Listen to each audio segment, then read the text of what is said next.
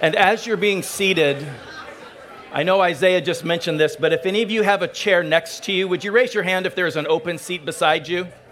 Okay, so we still have plenty of seats, so keep your hands up for a second. If any of you are lurking on the sidelines and you need a chair, there are some seats available, so you can still find a spot. Don't feel like you have to stand. I am so happy to see all of you here today.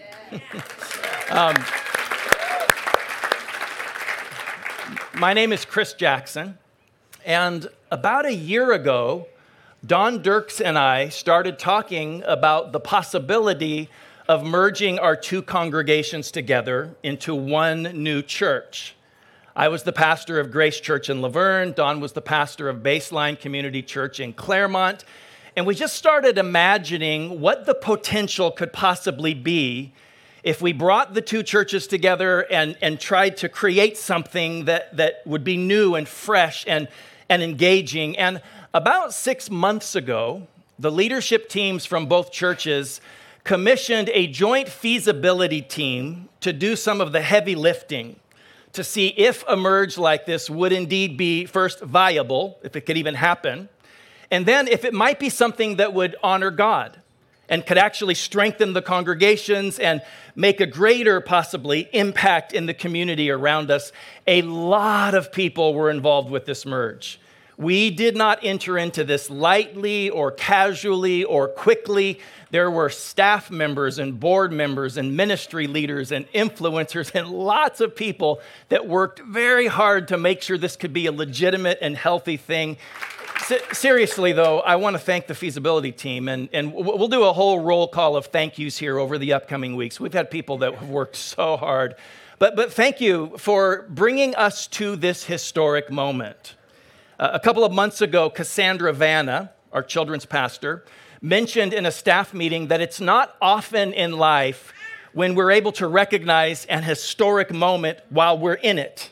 Well, we're in one today. Our two churches have a combined history of more than 160 years of serving the cities between the 210 and the 10 freeways. And for us to come together to form a new era of worship and devotion and service is significant. When Jessica and I were young Bible college students and then young newlyweds, one of our favorite preachers was an old man named Dr. Seville Phillips. And we heard him say on multiple occasions that there are churches that only exist today as a twinkle in God's eye. He would say there are movements that only exist as a dream in God's heart. And then he would look at us young, eager Bible students and he would ask, will you be the ones to start those churches or give birth to those dreams? And listen, today, as we're mildly sweaty and in the humidity under the tent, we are saying a gigantic collective yes to Dr. Phillips' words. We have no idea how many lives will be strengthened and encouraged and maybe even rescued as a result of what happens here in this new church. It's going to be an honor to walk into that with all of you. I've been the pastor of Grace Church for 15 years. In fact, today, this moment is the 15th anniversary of when I became the pastor of Grace Church and started my role. I met Pastor Don shortly after that. We've been friends for about 12 years. But over the years at Grace, one of my favorite things to say, and I got to say it almost every Sunday, was when we started our services and I was able to greet the congregation and I was able to say, welcome to Grace. And I loved that greeting because it always had a twofold aspect to it. On the one hand, it was just welcome to our church. I hope you love it. I hope you feel seen. I hope you feel loved. But on the other hand, there was a deeper statement behind that. And we were saying, welcome to the boundless, extravagant, life-altering, karma-interrupting grace of God. Amen. And I'm so happy to be in a church today called Hope, so that Isaiah or Donna or Amanda or Don or whoever's up front can welcome everyone and still have that twofold greeting, welcome to our church, and welcome to the quickening breath-restoring hope that's available in Jesus Christ. And by the way, the name is Hope. It's not Hope City. So I'm hearing a lot of people say Hope City. The city church part of our name, it's the identifier. You know, some churches are fellowship church or community church or Bible church. I landed on city church because even though we're in a scenic setting right now, if I were to hush for a moment, we would hear the roar of the freeway. And I could almost throw a rock and hit city after city after city of people that we are passionate to reach and strengthen and bless. But names take a while to grow on you, so give it some time and let it soak into your soul. But it's been said 3 times already, but welcome to Hope. I'm so glad that you're here. If you have your Bibles with you today, and if not, we'll have 2 giant Bibles on the screens here. But if you have your Bibles, open them up with me, if you would, to the book of Mark, chapter 14. Last spring, we did a trial run together to see if we liked each other, and we did our Easter services together. We did a Good Friday service in the sanctuary, Easter sunrise over by the cross, and we did Easter Sunday here in this tent. And on that morning, we concluded a teaching series that Baseline had been doing on the subject Garden to Garden. And Baseline had been studying some of the powerful moments in Scripture that happened in gardens. The Garden of Eden, the Garden of Gethsemane, the garden where the Lord's tomb was located. And in this kickoff service together, I want to go back to that series. And I want us to think about a crisis moment in Jesus' life on the night of his betrayal and his arrest before his crucifixion, when he was in the Garden of Gethsemane under so much distress that he began literally sweating drops of blood. And I want us to look at this passage together because inside this text, there's an image, a picture, a vision, if you will, of who we are called to be as a church community. So if you're in Mark chapter 14, we'll start reading together, or I'll read to you and you follow along in verse 32. The scripture says, they went to a place called Gethsemane. And remember with me that Gethsemane means oil or wine press. Gethsemane was the place where grapes were crushed into new wine, or where olives were pressed into oil. And he said to his disciples, sit here while I pray. He took Peter, James, and John along with him, and he began to be deeply distressed and troubled. He said, my soul is overwhelmed with sorrow. And in the original Greek language, that phrase means to be grieved all around. So it means everywhere I look right now, it's grief. My soul is overwhelmed with sorrow to the point of death. Have you ever had a moment in your life when you felt so much sorrow you could have said, I think my grief might kill me? My soul is overwhelmed with sorrow to the point of death. So he said to them, stay here and keep watch. Going a little farther, he fell to the ground and prayed that if possible, the hour might pass from him. Abba, Father, he said. Dad, Father, everything is possible for you. Take this cup from me, yet not what I will, but what you will. Now, this is Mark's version of what happened in the Garden of Gethsemane. But over in Luke's version, when Luke, the physician, told his accounting from his research about what happened on that night, he added a couple of details that would have been especially fascinating for a doctor. So let me read to you what Luke added in this moment. In Luke chapter 22, verse 43, at that moment, an angel from heaven appeared to Jesus and strengthened him. And being in anguish, he prayed more earnestly, and his sweat was like drops of blood falling to the ground. This was the most intense moment in Jesus' entire life. The pressure and the stress of what he was about to experience through a betrayal, an arrest, 5 trials, beatings, crucifixion, the weight of it stirred up so much anxiety in the Lord that he literally began sweating drops of blood. And that was intriguing to Luke, the doctor, because that's an actual medical condition. It's very rare. It will probably never happen to you. But it's a medical condition that today we call hematidrosis. It only occurs in the severest moments of stress, like when a soldier is facing their impending death. It's very rare. It's extremely painful.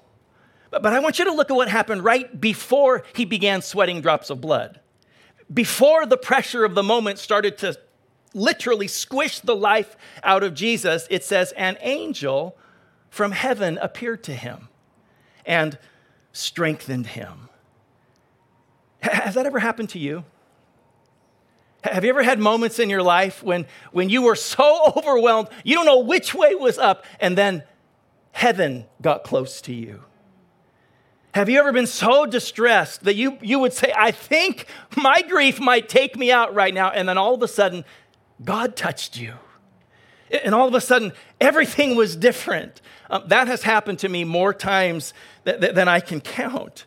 I've been convinced I was about to go over, but then suddenly God touched me. And nothing changed around me, but everything changed in me. I get so sad and I get so concerned when I watch people pray for things to happen out there, and then the thing doesn't happen, so they get mad at God and they conclude that prayer doesn't work. Prayer always works.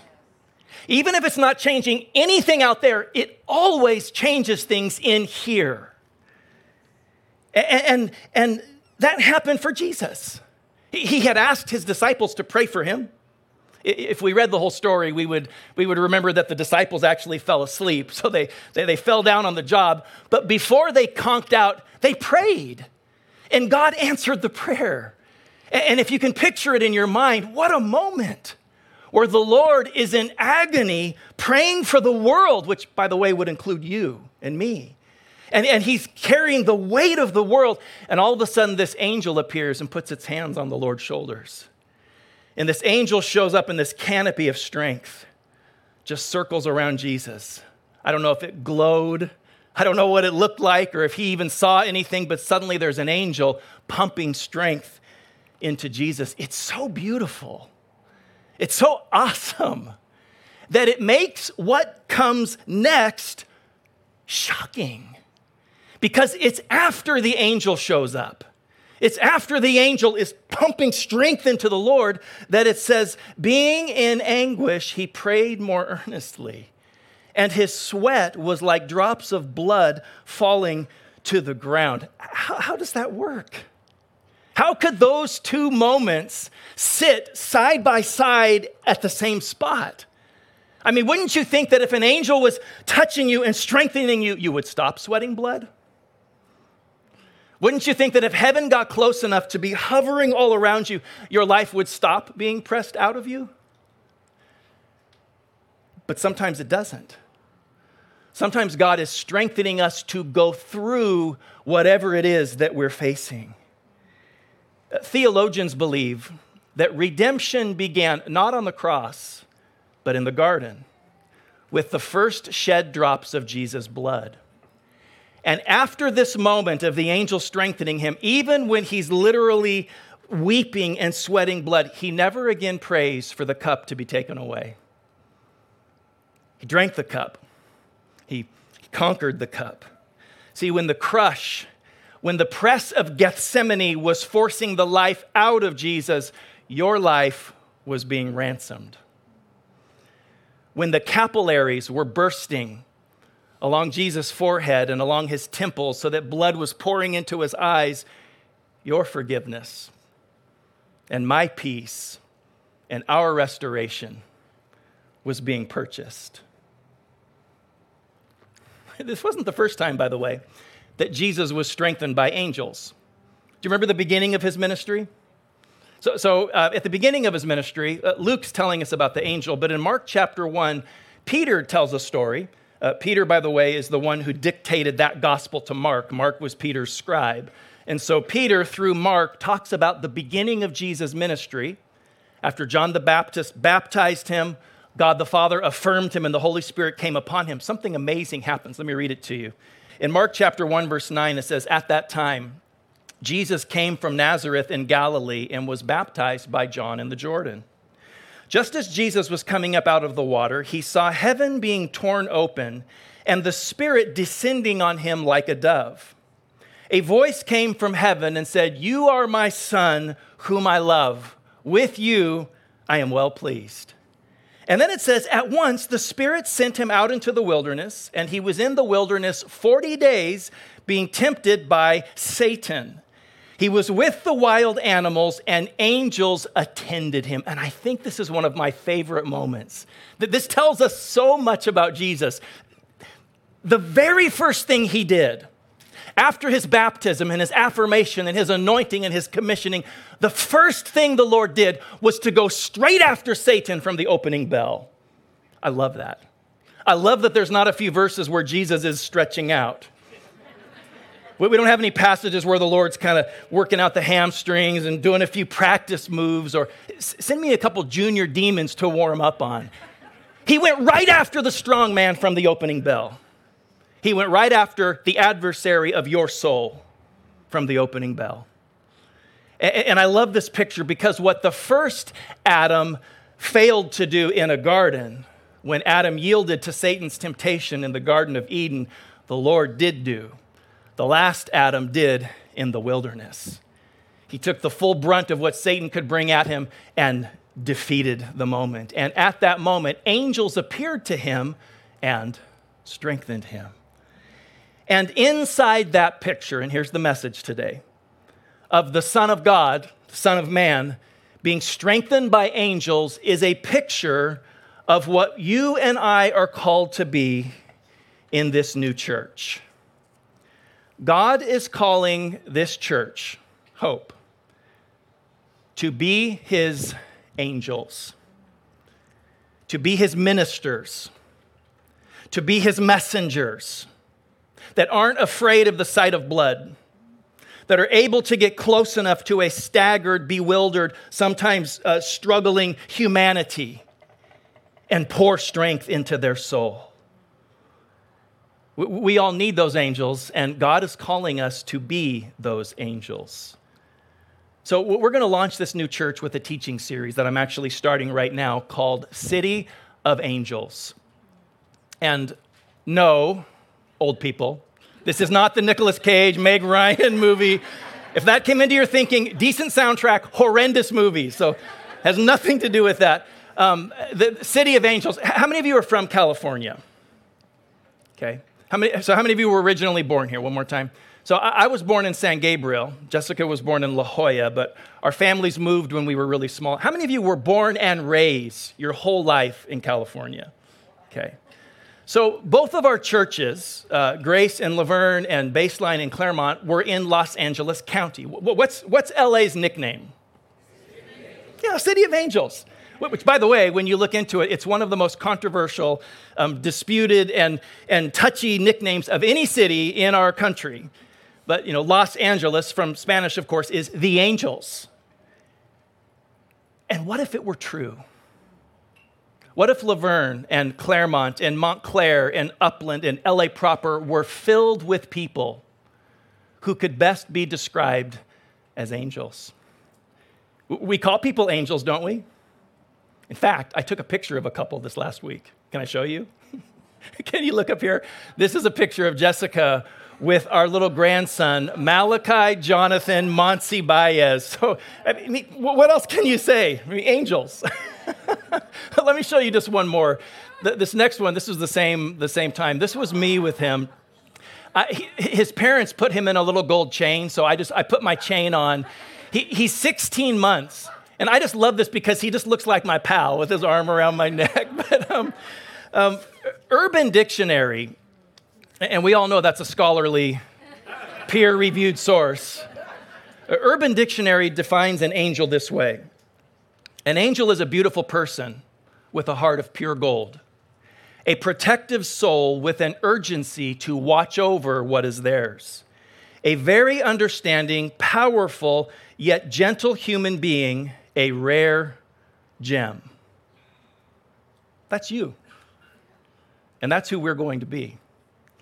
Do you remember just one other interesting detail from the Gethsemane story? So we've heard from Mark and Luke, but when the Apostle John told the story years later, he remembered a detail that didn't get into the other accounts, and it's really fascinating. Let me end with this. Over in John 18, verse 2, after Judas Iscariot shows up to betray the Lord, and there's a contingent of guards and soldiers with him, this happened. In John 18:2, it says, now Judas, who betrayed him, knew the place, because Jesus had often met there with his disciples. So Judas came to the garden, guiding a detachment of soldiers and some officials from the chief priests and the Pharisees. They were carrying torches, lanterns, and weapons.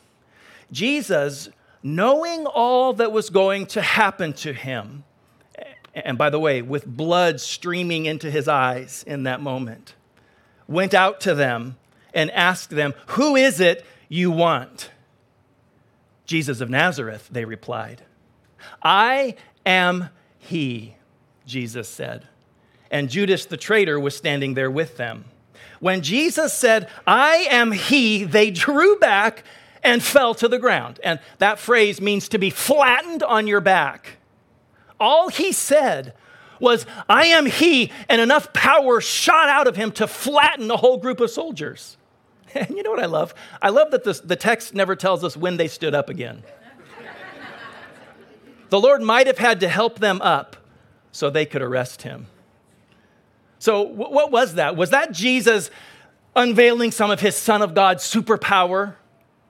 Or do you think it was the residue of the angel that was still pulsing through him?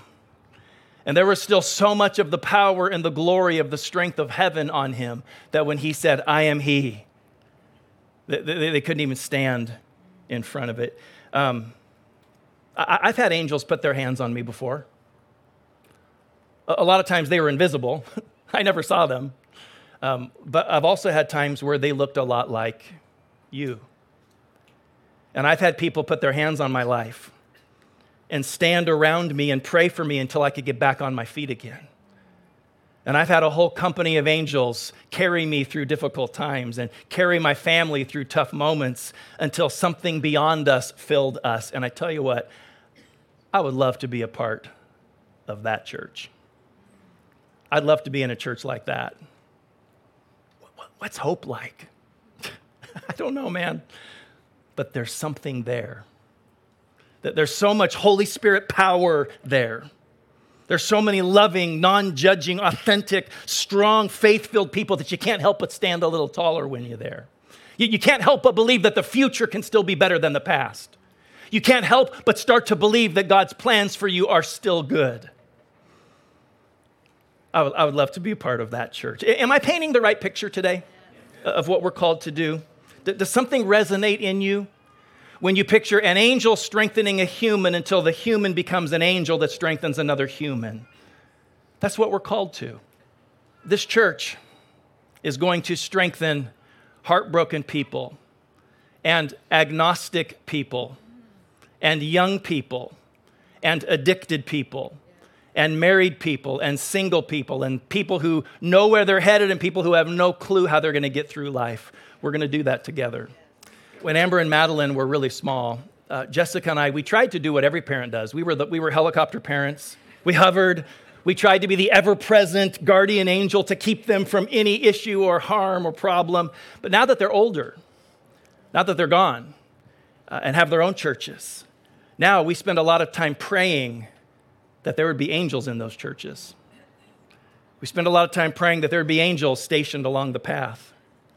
And listen, if someone from San Diego or Beijing, China, or Boise, Idaho has a loved one in this church, I hope that we are the angels that they're praying for.